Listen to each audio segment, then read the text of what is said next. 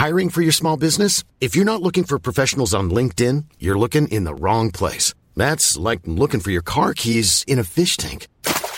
LinkedIn helps you hire professionals you can't find anywhere else, even those who aren't actively searching for a new job but might be open to the perfect role. In a given month, over 70% of LinkedIn users don't even visit other leading job sites. So start looking in the right place. With LinkedIn, you can hire professionals like a professional. Post your free job on linkedin.com slash people today. Do you work in media? Have you wrestled with temperamental CMS platforms before? If the thought of content management systems makes you shudder, there's a new publishing solution built just for you. Glide Publishing Platform is an AI enhanced SaaS headless CMS. It makes publishing content intuitive and enjoyable again. Key features let you easily analyze performance, collaborate in real time, and publish across the web. Major publishers are already using Glide Publishing Platform to produce content with ease. If you're ready to say goodbye to CMS frustrations, visit Glide at www.gpp.io.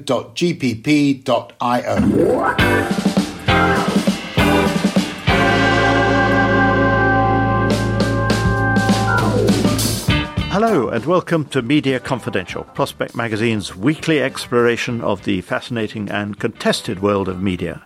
I'm Alan Rusbridger. And I'm Lionel Barber. And on this week's episode, we have an extraordinary interview with award winning journalist Nick Davies, who originally broke the phone hacking scandal. He talks about an important new development which takes the story beyond celebrity phone hacking into corporate espionage. And with the government looking set to renege on its agreement with the corporation over the size of the next license fee rise, on the day when the breaking news is that the new BBC chairman is to be Samir Shah, former BBC executive Pat Younge discusses what's fair and what is the road ahead for BBC funding. Listen and follow us wherever you get your podcasts to make sure you never miss an episode. And Media Confidential is on X slash Twitter. We are at MediaConfPod. So, Alan, let's do our inbox chat as we've so much to talk about. Yeah, well, look, we've we've got uh, Nick Davies, who did the original phone hacking stories, is going to be talking about the latest settlements, which add to the 1.2 billion that News International, Stroke News Corp have already paid. We've got the latest twist in the Telegraph. My latest setback in my campaign to get the story of Robbie Gibgate out uh, in relation to the BBC, and there's this breaking news of Samir Shah. Uh, what's your take on that? Lionel? Well, he's a very experienced broadcaster. Started in London Weekend uh, many years ago, actually around the same time I went into journalism in uh, 1978 9. So he's a bit. He's not a BBC lifer because he did that stint at London Weekend. Um, he's run his own production company, so he, knew, he knows television um, and production and broadcasting more familiarly than than Tim Davie, the director general. So in that sense it's a sort of complementary ticket. Um, I don't believe he's chaired a, a, big board. The second big question, of course, is how's he going to cope with this hostile government, renegotiation of the license fee, future funding of the BBC? These are very big questions. And he's going to be in the limelight all the time. And we'll have to see whether he melts or not. I think that's the uh, that's the big question mark. I think you need the skin of a rhino to, to do this job nowadays, and I don't know if he's been tested to that extent. He's clearly got a good broadcasting uh, lineage. I mean, the, the, that generation of LWT people included Greg Dyke and John Birt were very very smart people. That's a tick, and uh, if you've got a Director General, who is himself not a very experienced journalist or broadcaster, he's more come from the commercial background. I think having someone to balance him who has got that editorial background, but he's going to be stress tested in this job almost from day one. And I think the truth is we don't know enough about Samir Shah and whether he's had that kind of bruising experience and how he's going to stand up to it. What we do know is perhaps the selection process was a little less tilted than it was when they uh, they thought of getting Paul Dacre into Ofcom and uh, former. Glad you mentioned that, and, and, and former Telegraph editor, Sunday Telegraph editor, Spectator editor to uh, Charles Lord Moore in as chairman of the BBC. That was under the Johnson. Well, that, that seg- um, seg- segues nicely to the latest knockback in my campaign to get the BBC to acknowledge that Theresa May's former press secretary and BBC director did try to interfere in the process to get the chair of the BBC's regulator, Ofcom, fixed. And I had a, a very dismissive letter the end of last week from Dame Elan Closs Stephens, who's the acting chair of the BBC, which basically said, Look, I've asked Robbie Gibb about this, and he's told me everything is fine. So um, can we please move on? And I don't think that's a very satisfactory answer we now have to move on to the next phase of the campaign. Well, Alan, I read that letter and it was pretty um, uh, dismissive, very short. And if I could uh, stretch the metaphor, and you are the terrier with some trousers in your mouth, bits of trousers, because you're not going to let go, basically, um, Dame Elan gave you a pat on the head and said, um, Now, now, don't get too excited and please go back to your kennel. I, I mean, I, the reason I'm keeping going with this is that the BBC swears by the Nolan principles, which are all about openness and accountability, and they explicitly say we, we, we, we shall be open about everything unless there's an overriding uh, reason not to be. It, it's clear that nobody nobody has now denied that Robbie Gibb tried to fix this appointment. Uh, and I just think the BBC's got itself into a terrible position of covering up for whatever Robbie Gibb did. And um, it would be much better just come out and explain what Robbie Gibb did. If there's a good reason, then we should hear about it. Anyway, I am now approaching various media shows, uh, various BBC shows, and I've started with the, the media show, and I, I tweeted Katie Razzall yesterday on um, on Twitter, so I'm, I'm waiting bated breath to see if the BBC will allow me to go on to the BBC to talk about that. But moving on from that, Lionel, is the latest twist in the Telegraph story. Explain well, it. Good, yeah, uh, well, I'll try uh, very briefly. But the, the good news, uh, if you're a banker and work for Lloyd's Bank, is that you've actually got your billion pounds back, which you basically never thought you were going to get the whole money back, which half of which was lent to the Barclay twins back in 2004 when they bought the uh, the Telegraph Group. And of course, as I've said before on this distinguished show, uh, we are talking about walking bankrupts. They may have owned the, the Ritz, but they got massively extended and they couldn't pay back this debt. And, and that now, thanks to the Gulf investors, notably from Abu Dhabi, that's where they, they this IMA in Media Investment Group, they've basically teamed up with the Americans, uh, Jeff Zucker, ex CNN, called Redbird, and they've put the money up to pay off the loan, the delinquent loan to Lloyd's, and then they will convert that loan, which they're essentially given to the Barclays to pay it back, into equity so they can buy the Telegraph. So you've understood that, haven't you? I'm not going to give you an exam paper. Just about. So debt for equity spot, uh, Barclay twins bailed out essentially by Gulf investors and Jeff Zucker, who then want to buy the Telegraph. But the government has intervened to say, well, actually, we need to look at this bid because A, Abu Dhabi Investment Group is essentially part of a state agency. Um, and what's the record of the Abu Dhabi government towards uh, a free press? And on those grounds, they're going to refer it under a public interest notice. The Culture Secretary, Lucy Frazer, wants a, a, a recommendation or a, a ruling, um, an opinion by January.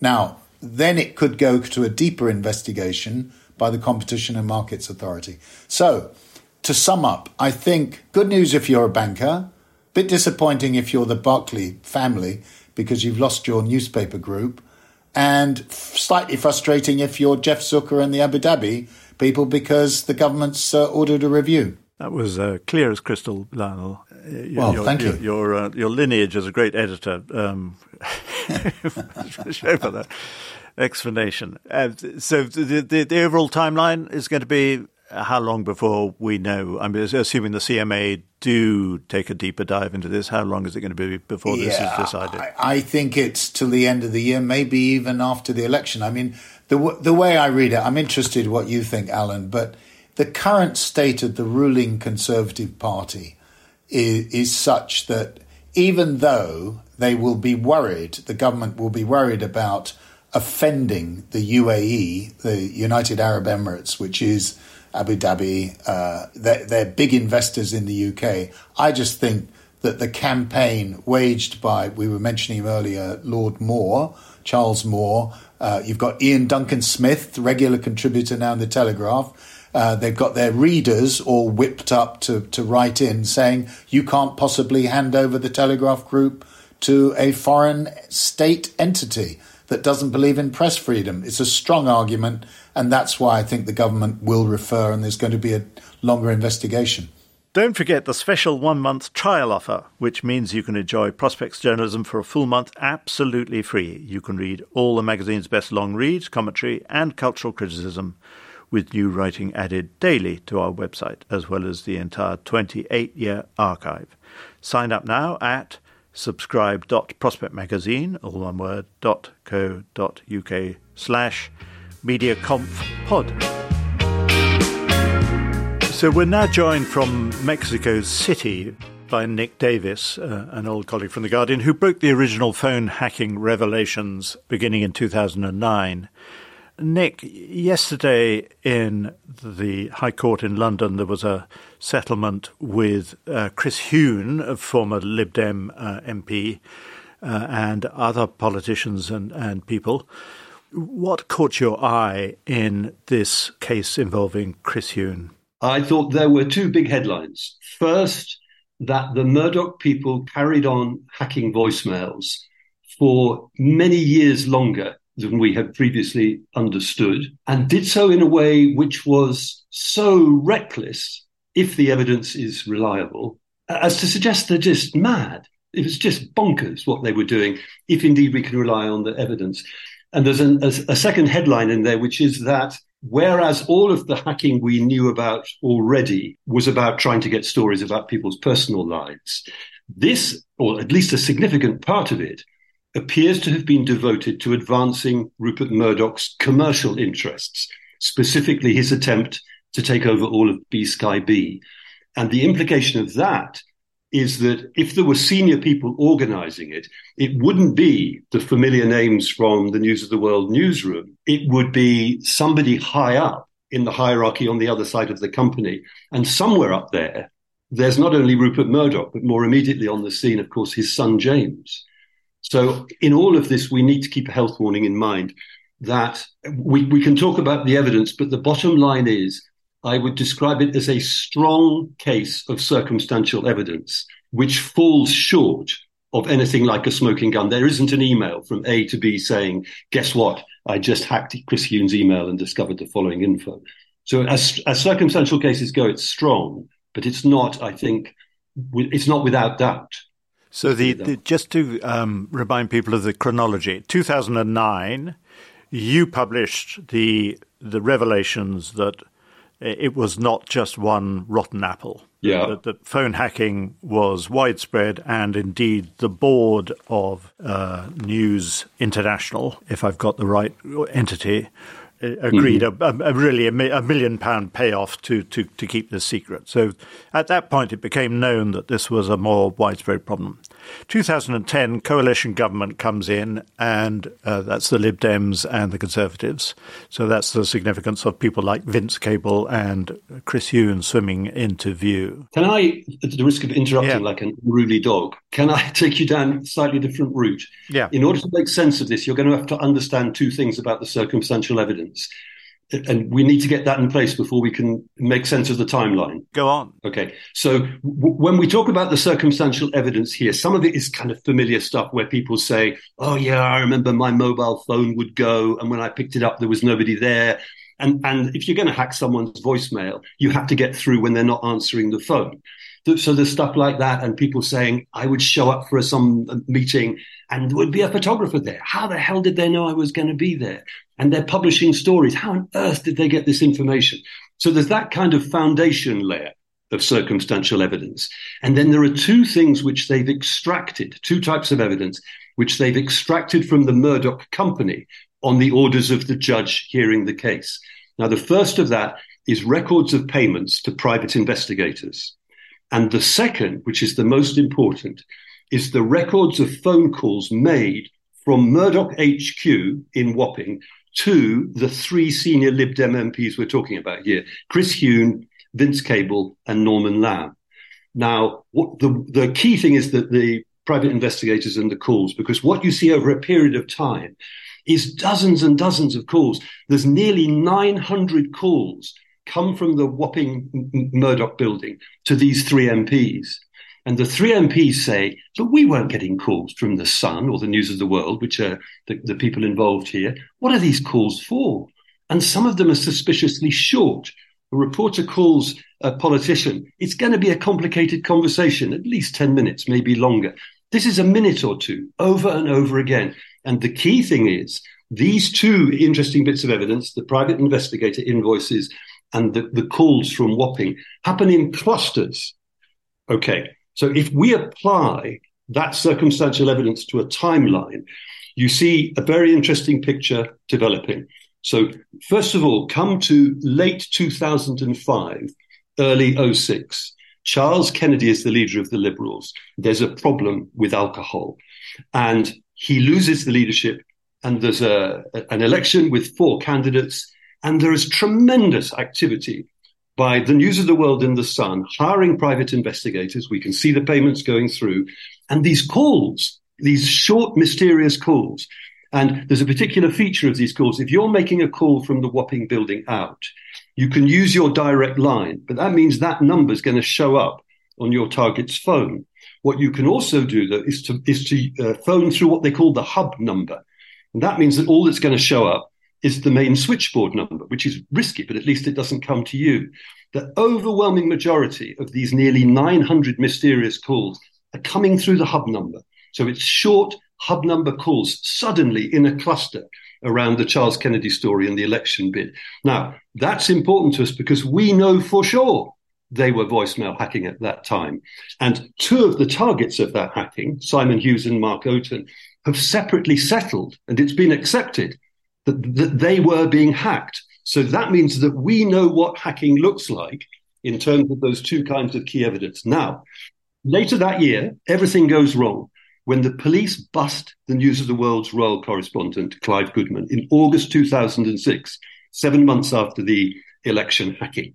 And we understood that at that point they were so traumatized by Inspector Knacker coming through the door that they stopped doing this. But we we need to just focus on the politics here because as you say this is an intervention in order to, I'm using Chris Huhne's very lively word here, yeah. compromat. This, this. I think he's probably this, wrong, actually. Ah, I think. Well, you could correct me, but but but the point is, these tentacles they're trying to influence the political process by withholding uh, can, damaging information against key people. Yes, the difficulty here is that you understand the evidence is only circumstantial, and the Murdoch company are paying out a settlement, but as ever denying liability.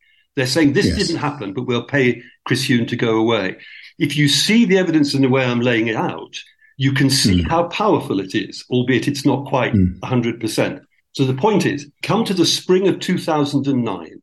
As, as far as the official version of events is concerned, all of the phone hacking has stopped. And suddenly, the news of the world and the sun pick up on Chris Huhne as a target. He's, he's seeing somebody he's not married to. And uh, suddenly you've got this cluster of PI activity and mysterious short phone calls from the Wapping hub number. And so that suggests, amazingly to me, that they were still doing it, even though they knew the trouble it caused.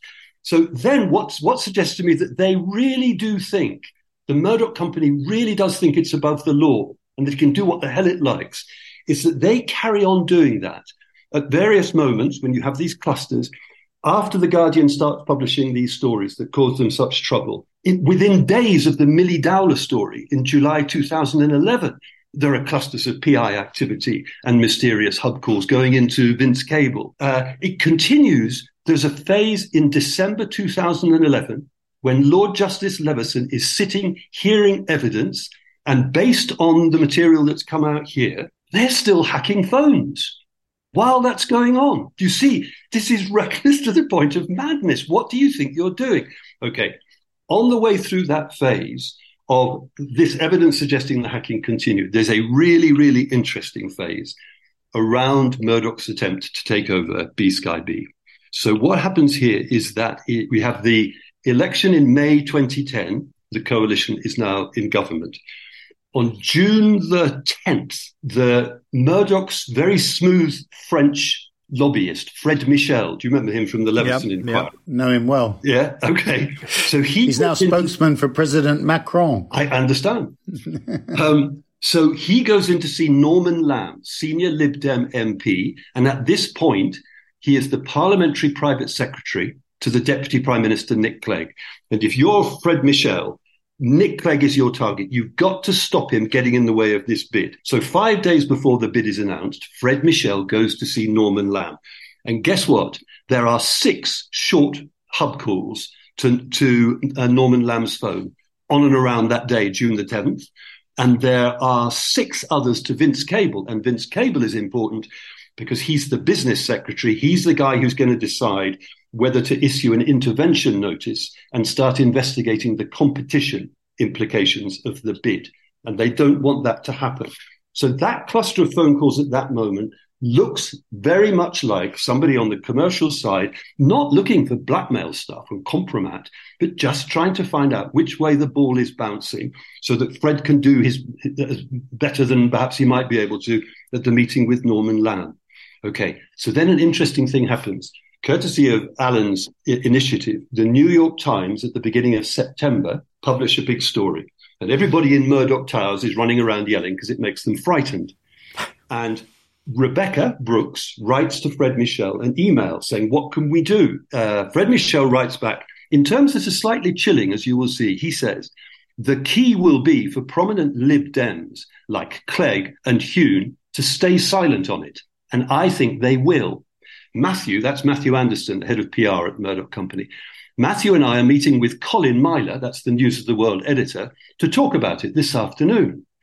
Now, that meeting itself provokes a burst of short calls from the NGN hub to our Lib Dem targets.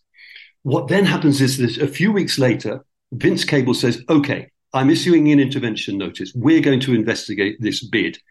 And two things happen. One, we get lots of hub calls coming in. There's lots and lots of apparent evidence of espionage on the business secretary handling this huge deal and on Norman Lamb, uh, uh, Nick Clegg's right hand.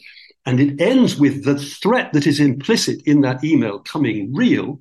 Because do you remember uh, Will Lewis, senior executive in the Murdoch company, persuaded his old pals at the Daily Telegraph to send two young freelance journalists to Vince Cable's constituency meeting where they secretly recorded him saying, essentially, I'm going to stop Murdoch doing this. And that recording meant that Vince Cable lost his job. Go back to that email that said, we'll keep them quiet. And, and Vince Cable didn't go quiet. So he lost his job.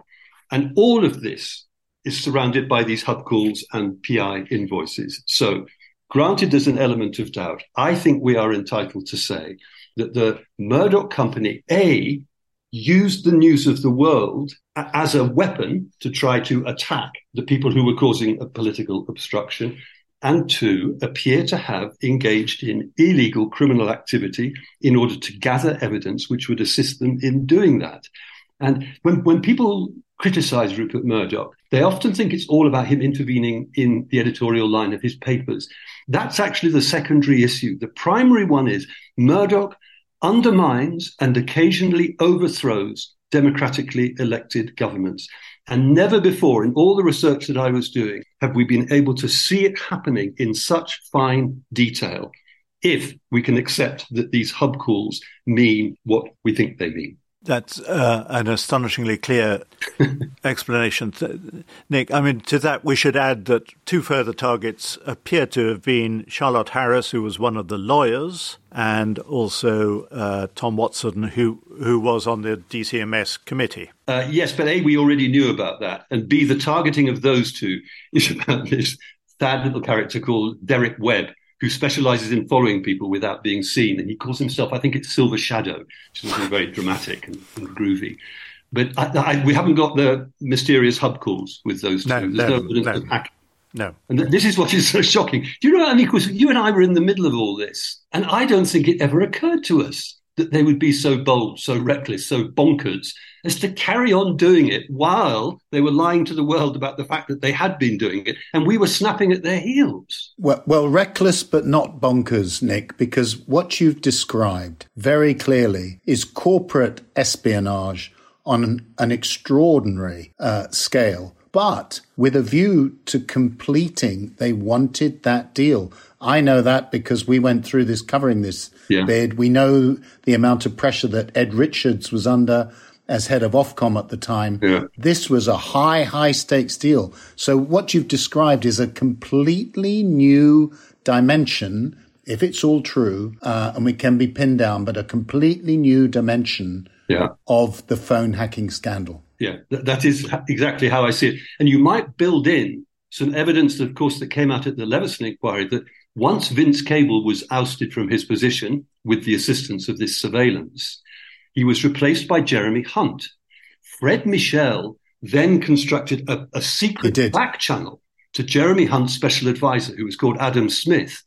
At the Leveson inquiry, we were able to see Fred Michel's messages back to HQ. He knew everything that Jeremy Hunt was up to and thinking, and it was extremely tempting to consider that Hunt knew that back channel was there. He clearly, clearly, this is not a libel, this is clear in the evidence. He wanted that deal to go through. And there's another thing here. We haven't quite got to the end of this saga. In fact, we're only just beginning this aspect of it. Were they also hacking Jeremy Hunt and Adam Smith? Why wouldn't they? If, if they're, in my language, mad enough to do this, why wouldn't they complete the picture and try and find out what Jeremy Hunt is saying? Well, we know it was systemic because the previous Culture Secretary, Tessa Jowell, was also being hacked.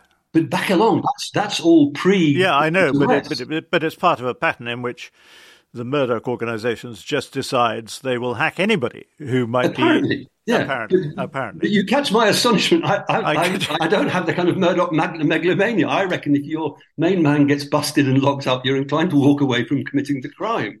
Yeah, wrong again. Do you, final question, Nick. I mean, Prince Harry has got the go ahead to continue his actions.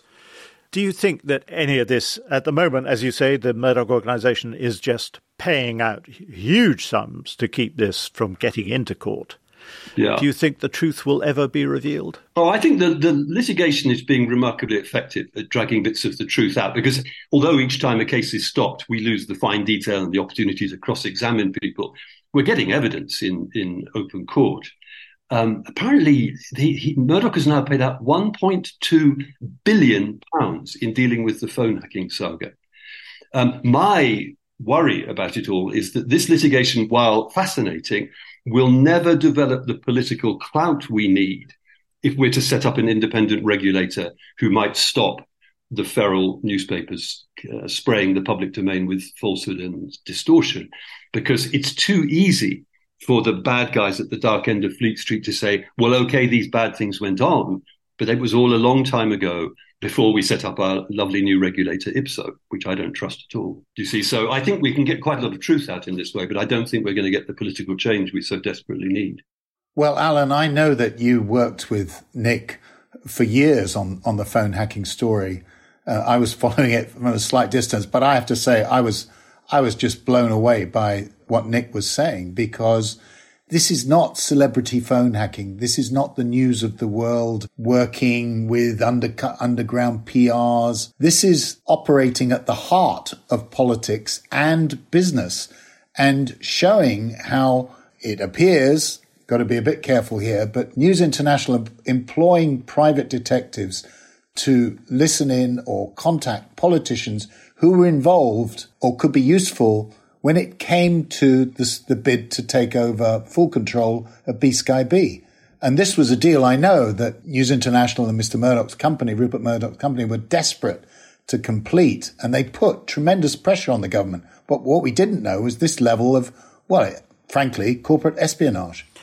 I think it's confirmed what we have always known about Rupert Murdoch that he's interested in the power of being a publisher.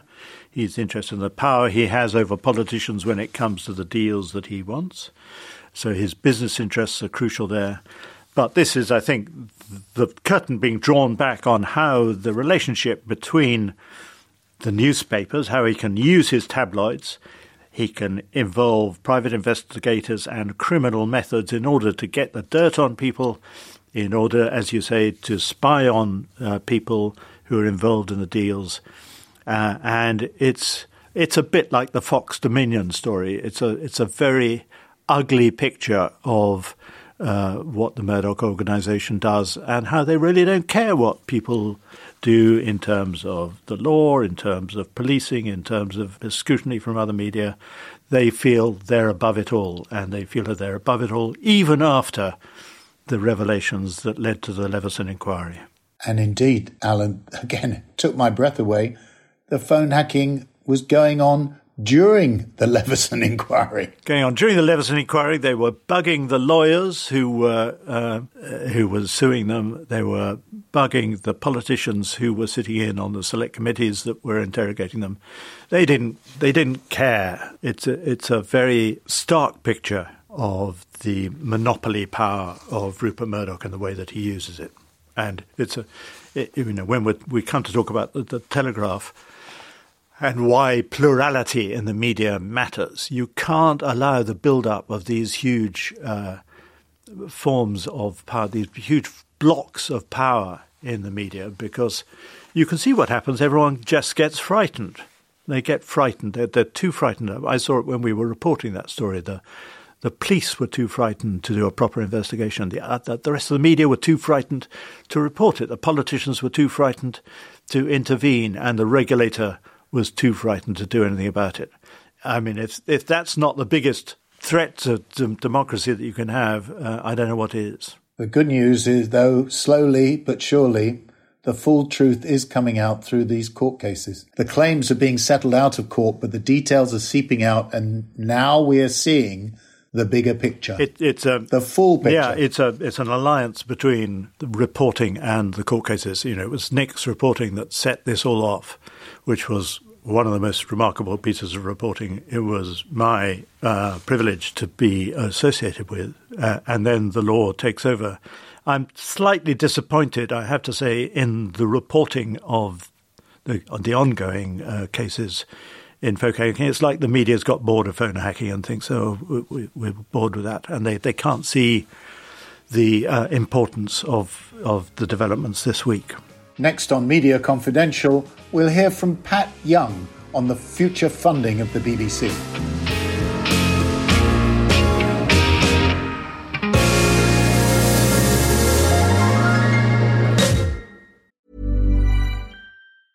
Hiring for your small business? If you're not looking for professionals on LinkedIn, you're looking in the wrong place. That's like looking for your car keys in a fish tank. LinkedIn helps you hire professionals you can't find anywhere else, even those who aren't actively searching for a new job but might be open to the perfect role. In a given month, over 70% of LinkedIn users don't even visit other leading job sites. So start looking in the right place. With LinkedIn, you can hire professionals like a professional. Post your free job on linkedin.com slash people today. Check out the current edition of the magazine and the Prospect podcast that's out now.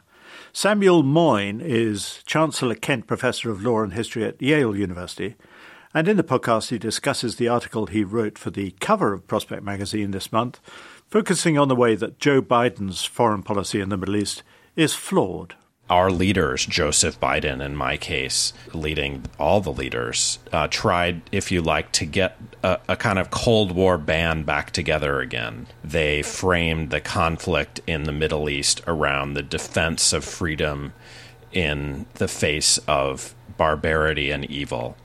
And the the point of the piece is to say actually that maneuver worked in Ukraine at least for a while maybe because the framework fit the facts better. But as the events in Israel Palestine unfolded very quickly it became hard for Biden and others to sort of sustain the idea that just moral clarity is all that's required to think through the situation. And the results, I think, have involved a lot of pushback to these leaders because ordinary people, especially young people, reject the idea that the defense of freedom is what's really at stake in our policy towards this new bloodshed. To hear the full interview, download this week's episode of the Prospect Podcast and subscribe and follow wherever you get your podcasts so that you don't miss an episode.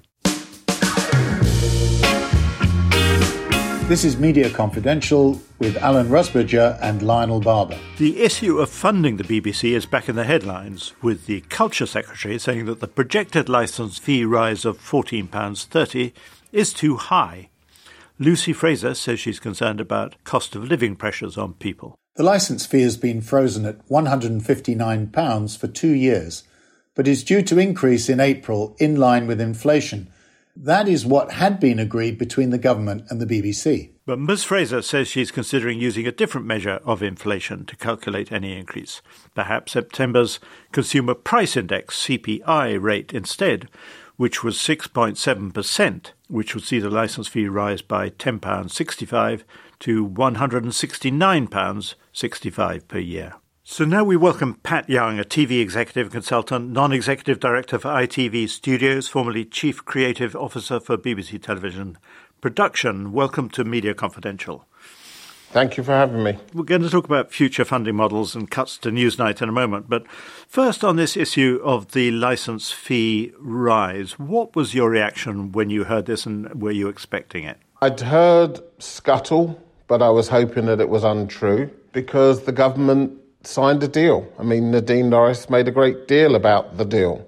Just to just to remind us what the deal was. So, the deal that Nadine Dorries announced was a two-year license fee freeze, followed by inflation for the next four years.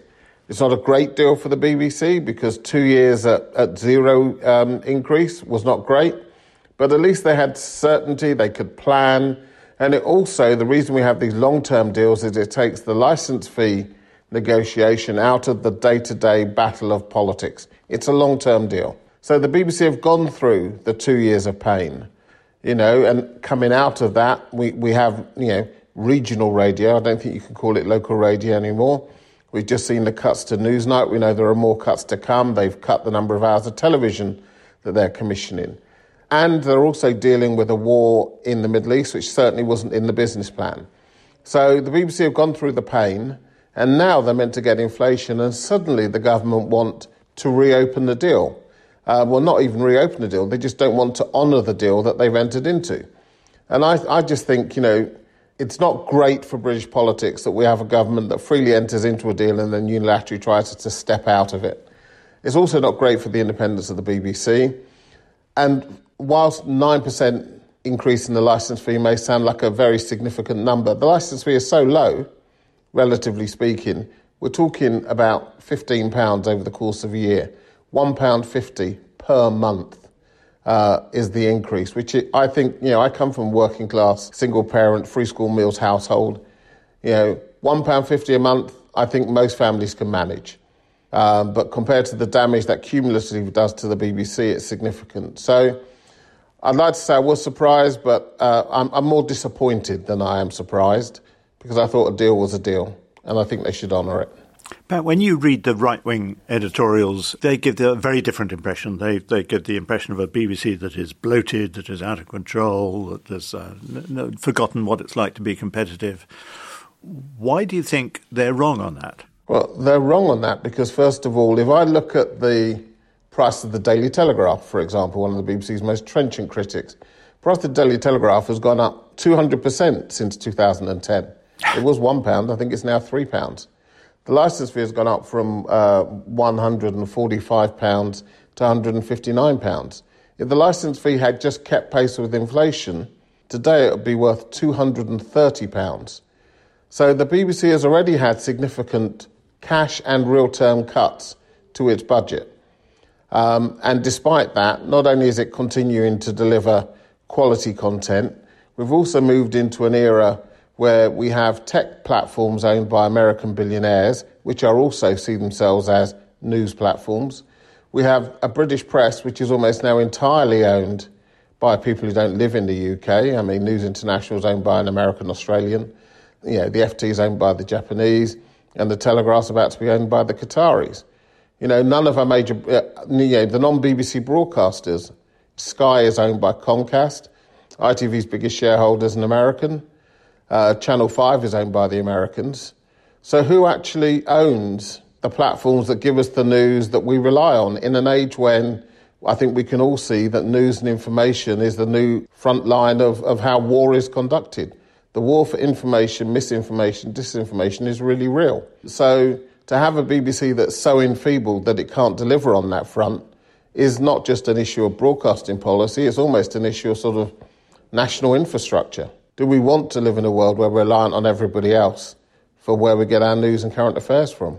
Uh, Pat, I just want to say the although I don't work for the FT anymore, the Japanese may own the FT, but they have no control uh, influence over what is actually reported on. So uh, I wouldn't put us in totally in a in a separate camp. Um, but I, I, wanted to ask you about value for money. Mm. Uh, the, the, BBC's budget is several billion pounds, uh, and yet many people feel, and we'll talk about news in a minute, but overall, that the, the, the creativity and the the range of drama uh, and more is not what it was 20 years ago. Do you agree with that? No, I would I would disagree. Look, those people come from many different sort of perspectives. I mean, you just had Happy Valley on the BBC. Yeah, look at the programs which win the awards. I mean, I actually was at the BBC when the BBC was the co-production partner for Game of Thrones. Uh, it was going to be a BBC HBO co-production, but when the cost per hour think went above, I think three or four million pounds an hour, Jana Bennett said, I can no longer justify spending public money at this scale on this sort of content. Um, so the BBC has always had to work within the confines of its funding model, even though these big signature dramas, the successions or whatever, cost many millions of pounds now more than the BBC is ever going to be able to pay. But I think the BBC stands for quality still in current affairs. Uh, I think it stands for quality in drama. Beyond Strictly, I think the entertainment slate has got some questions to ask. I, for one, am not happy that the BBC has put money to, to buy a format like Survivor or Gladiators. I'd much rather see the BBC taking a chance, a chance on new, fresh UK formats from UK producers uh, and try to do something different as opposed to just picking up a format that works. So I'm not saying that they don't make mistakes and missteps. Look how little live sport we have on the BBC now because it's all disappeared behind the paywall. And then everybody says, oh, why does nobody play cricket? Why are the numbers playing rugby dropped off? Well, people can't see it. And if people can't see it, then it, it falls out of their, know, and look what's happened to women's football since it's been on the BBC. Taken off, exploded. Sure, the success of the team, but it's also about visibility. You know, so when I read that the Six Nations may disappear entirely from the BBC, that's all about funding because there's no other reason than the BBC not doing that than they don't have the money. So if you want a good BBC, you have to pay for it. Pat, I, I miss Bill McLaren too, but you make a very serious point about kind of big sporting occasions, national occasions, which have disappeared from from the BBC screen. I want to talk to you about this the the license fee in general and this. It's become increasingly fraught the negotiation, and as you say, there isn't any way, other way to look at it that the BB, that the government has actually walked away from the deal it struck. So it seems to me, uh, if you were in uh, Tim Davie's shoes and Samir Shah, the new chair, you'd surely be thinking hard about an alternative approach, which perhaps involves subscriptions. What do you think?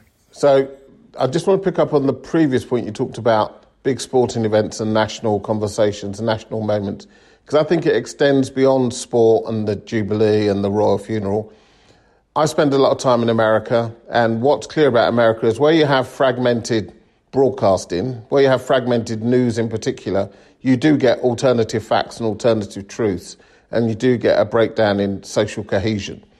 And the BBC, along with the broader public service ecosystem we have here, has been we haven't we have many issues with Brexit and whatever. We don't have the collapse in social cohesion that you're seeing in some of these other countries, and I do attribute that to the BBC and the PSBs creating a, a common shared space with at least some guardrails and some common values about the information that we're getting. When it comes to the question about the, the future of the license fee, When Nadine Dorries announced this deal, the, one, the, the thing that she said is, we will also start a review of what the mechanisms are for, potential, in her view, replacing the license fee. But let's say alternatives to the license fee. Now, I haven't seen anything about that review. Unlike Peacock and others, there have been no public hearings that I've been aware of. The way this government works, I wouldn't be surprised if we're just going to get something announced, a bit like the Rwanda deal that somebody's worked out on the back of an envelope and is just going to be presented to the House. But where has the public consultation discussion been about what do we replace the license fee with? Because we all know the other models, the German household model or some form of subscription, or even, as Alan did at The Guardian, you have a license fee and you invite people to just donate. But there's been no discussion. I haven't been invited to a single. I don't think any of you have been invited to a single session. We do know. On how should we, we do, fund? We do know that Oliver Dowden, when he was culture secretary, set up a group of grandees to uh, advise him. He had a secret panel. I, I tried to FOI that, and I was knocked back and told that it was none of my business. Yeah, we tried to FOI it as well. But all I'm saying is that the license fee may have had its day. May have. And the reason I say may have is that income inequality in this country is now so great that a universal fee may not hold. But you have to think about what you put in its place because the one thing about the license fee is it was universal. And everybody paid and everybody got something and everybody owns it. One of the reasons debates about the BBC are also hot is because everybody feels they own the BBC. Um, and they do if they're a UK license fee payer. Um, so I would like to see a system which is progressive but which remains universal. Personally, I wouldn't like to see it tied to the tax system because it gives the Chancellor too much you know, sway in the system. So I don't know what the alternative is, but I'm more than happy to join in the conversation. But I do think going forward, the principle has to be more universal. But as regards this deal now, when Dorries announced the two year freeze and the four years with inflation, it was alongside a review of the license fee. So they can't use the future of the license fee to justify breaking the deal that they struck two years ago. That doesn't work. This was all part of one deal. But, Pat, to be clear, you don't think that it's a good idea for Tim Davie as Director General or the new chair to put something themselves on the table? No, I don't. I think the new, because you, you need time to work through what these things are. I think what the new chair, and let's hope it's Samir, should say is honour the deal. Because this is going to be a fundamental challenge to the independence of the BBC. So, and he's never more powerful than on day one. So on day one, he should say, honour the deal. And then let's use the time that was in the deal to talk about the alternatives. That's what he should do, in my humble you, opinion. You must know Samir. Pat, is he tough enough for this job? We, we, we don't know that he's been tested in this kind of brutal role that he's taking over. Well, he was a head of BBC Current Affairs, which normally means you take quite a lot of incoming uh, flack. So um, he, he's probably quite battle hardened. Uh, I, I, actually met Richard Sharp, and personally, I found him engaged and I found him supportive, and actually, I thought that he wanted to do the right thing. Unfortunately for him, all this other stuff got in the way, and if he'd only declared it, he'd probably still be there. As for Samir, I mean, look, he's a journalist, right? So the one thing that Tim doesn't have is journalism. So it means somewhere at the top of the BBC, we do actually have now a journalistic instinct as part of those decisions. He's a non-partisan. He's been a producer. He's he's been on the board of the BBC before. He's run an independent production company. He's a he's a proper journalist. So he's got a good rounded sense of everything. He's also been very involved in the diversity debate. So I think you know it's bizarre. You know, I've seen Andrew Neil welcome it, and I've seen people on the left welcome it. And you know, in an age of very politicised appointments to these public roles, I think this is potentially a breath of fresh air. So I wish him well. But a bit like Obama, really, um, you have to judge him on what he does. And this is going to be the first thing in his inbox. And my my personal advice to him would be honour the deal. That was the deal they entered into. Honour the deal. You've warned that the the effects of the, if if this deal is not honoured, the, the effects will be catastrophic. I mean, what do you think that could look like in terms of particularly of news and current affairs? Well, I think we're seeing it already. I mean, I am really disappointed about the changes made to local radio and local services because Netflix isn't going to provide them, nor is Amazon, nor is Apple. And especially for older audiences, they're a key part of staying in touch with what's going on. And it's an area where local newspapers are failing. So I'm disappointed. But when you've got the level of cuts the BBC's had to make, I think in real terms its income is down now 37 to 40% since 2010 then you're not cutting flesh, you're cutting bone. Newsnight is going to be turned into late night discussion programs. You know, on the one hand, the space that Newsnight used to occupy, 10.30, immediately after a parliamentary vote, first place to uh, unpick what happened at the Commons or whatever, it was, it was well positioned. Now, not only does Parliament not seem to sit all that often, and when it does it doesn't seem to vote very often, but also we're getting the news instantaneously. We're getting it on various other platforms. There's other. So, do we need more talk, even BBC talk? I'm not sure. Um, I'm not sure that it's the answer to the to the question. What we actually need is more original journalism. What we actually need is more people trying to find out stuff that other people don't want us to know. What we need is people following up on Nadine Dorries's exclusive that you've been following up on, that someone tried to cook the, the, the head of Ofcom. I'm not getting very far um, with that. A- no, attaboy, Pat. Attaboy. Well, no, Keep but, him encouraged. But this is really important stuff. and It is. I was, I was in a meeting yesterday. I won't say where it was, but we it was a meeting about mental health. And somebody saying, look, here are all the, all the issues that are feeding into the mental health crisis we got today. We have warfare, we got mis and disinformation, We've got a cost of living crisis. We've got pandemics. We've got high levels of unemployment. Uh, we've got concerns about immigration. And it's leading to two things. One is a lack of trust in institutions, and the second one is a feeling of hopelessness.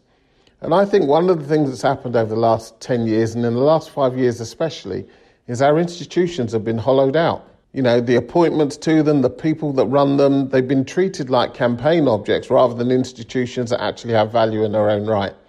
And I think we're seeing some of the effects of that. The BBC is one of the last great institutions that we have. Um, if you look at the cesspit that is now Twitter or X or whatever it calls itself, and you look how that is so easy to manipulate with misinformation and disinformation, the only organisation in the UK that has any chance of providing a real alternative to that is the BBC, with all its faults. Um, and so, like most things, you, know, you don't realise what you've got until it's gone. And I think this decision isn't just about the money; it's also about the independence, and it's about honouring commitments, and that's why it's so important. Pat, where do you think Labour is on this position, uh, uh and on the BBC in general? And we know that once they get into government, there will be friction. There always is. But uh, where do you think they are on the licence fee and, and in general their attitude to the BBC? I think they think it's a good thing. I don't think they have the instinctive animus that some Tories have towards it. I think, like universities, like many other things which are really important, it will be quite low down their list of things to engage with because there's so many other crises in all sorts of other places. Um, at the very least, if they said now we would honour the deal, it's £1.50 per month. We think it's worth it. That would help. But it's a game, isn't it? That it's a sort of gotcha game. So the Tories say, well, we're going to go to Rwanda. Are you going to rip that up? Oh, like, you know, so we're going to restrain the license fee. Are you going to let it rip? There's a childish political game, playground game going on there. Um, and Starmer is very cautious. But I would hope that at the very least they honour the deal that was struck which gives them all four years in an imperfect window to try and work out what to do next. Final question from, from, from me, Pat, is how, how could the, in your thinking about the BBC and its future, how could it insulate itself from the kind of government interference that it's had, certainly from from the Conservatives, but also, to be fair, from um, from Labour uh, in the last government. Is, is, there a form of mutualisation, or is there a form? Uh, is there a different kind of constitutional arrangement where the BBC, while not being completely unaccountable, could be more arm's length from government? So um, I chair a, a pressure group called the British Broadcasting Challenge, which campaigns for public service broadcasting. We think it's a good thing. We think it's a valuable public good. We published a paper on the future of the BBC, which is on our website. And that says that we want to, first of all, separate the appointment of the chair from the political process, and through that, the appointment of the board We should have a genuinely open public appointments process uh, without, because, you know, if it's going to be Samir, well, it's Rishi's choice. That immediately adds something to this game that is, I think, unhelpful. So we'd like to see the appointment of the chair and the board taken out of the party political process and handled by a genuinely um, public appointments process. We also think the funding decision and the funding arrangement should be taken out of party politics with a funding body, uh, which determines how the BBC should be funded. Whether that, I, I don't know where that sits. I wouldn't, you know, wouldn't necessarily put it in Ofcom if they're regulating the BBC, but we believe there should be an independent funding body that decides how the BBC is funded, with a separate process for appointing the panel. The final thing is we want to see, promote, encourage more public participation in the big decisions that the BBC takes. So the decision to, in my view, decimate local radio was taken without any public consultation meetings uh, that most of us are aware of. Um, so the use of people's juries and other democratic forms to at least get some external input into those decisions, we also think would be valuable. Well, Alan, Pat Younge was certainly eloquent and forceful in his defence of the BBC. And he gave some serious advice, I think, to Tim Davie uh, and to the new chairman, Samir Shah stand up to the government. Don't accept this forced redrawing of the original agreement. My only comment would be I think Tim Davie and his top team do need to do some serious planning about what comes after the license fee and not just stay on the back foot waiting for this government or the next to come up with the new, new formula. I agree. I thought there was an eloquent defence of the BBC and really portraying it as part of the national infrastructure. That that was uh, re- really important. I hope Thangam Debbonaire, who's the shadow culture secretary, who's likely to be in the hot chair uh, in any Starmer government, is listening. Was listening today. If not, we'll we'll send her the link because it's time that Labour think about the BBC and uh, how to protect it. I'm sure Labour realises it, but but uh, any Labour government lives in a hostile environment in this country because most of the press is tilted to the right. And actually, the BBC, because it's impartial, uh, is a very it's even more important to Labour than to the Conservatives because it's it's duty bound to give them a fair crack of the whip. So if Labour can't see the importance of the BBC, then they're they're not paying attention. If you've got any questions for us about the media, email them to Media Confidential, all one word, at Prospect Magazine, all one word, .co.uk, and we'll answer a few of them in a future episode. Thank you for listening to Media Confidential, brought to you by Prospect Magazine and Fresh Air. Remember to listen and follow us wherever you get your podcasts. And we're on Twitter slash X too, at MediaConfPod. Another pod next Thursday. Join us then.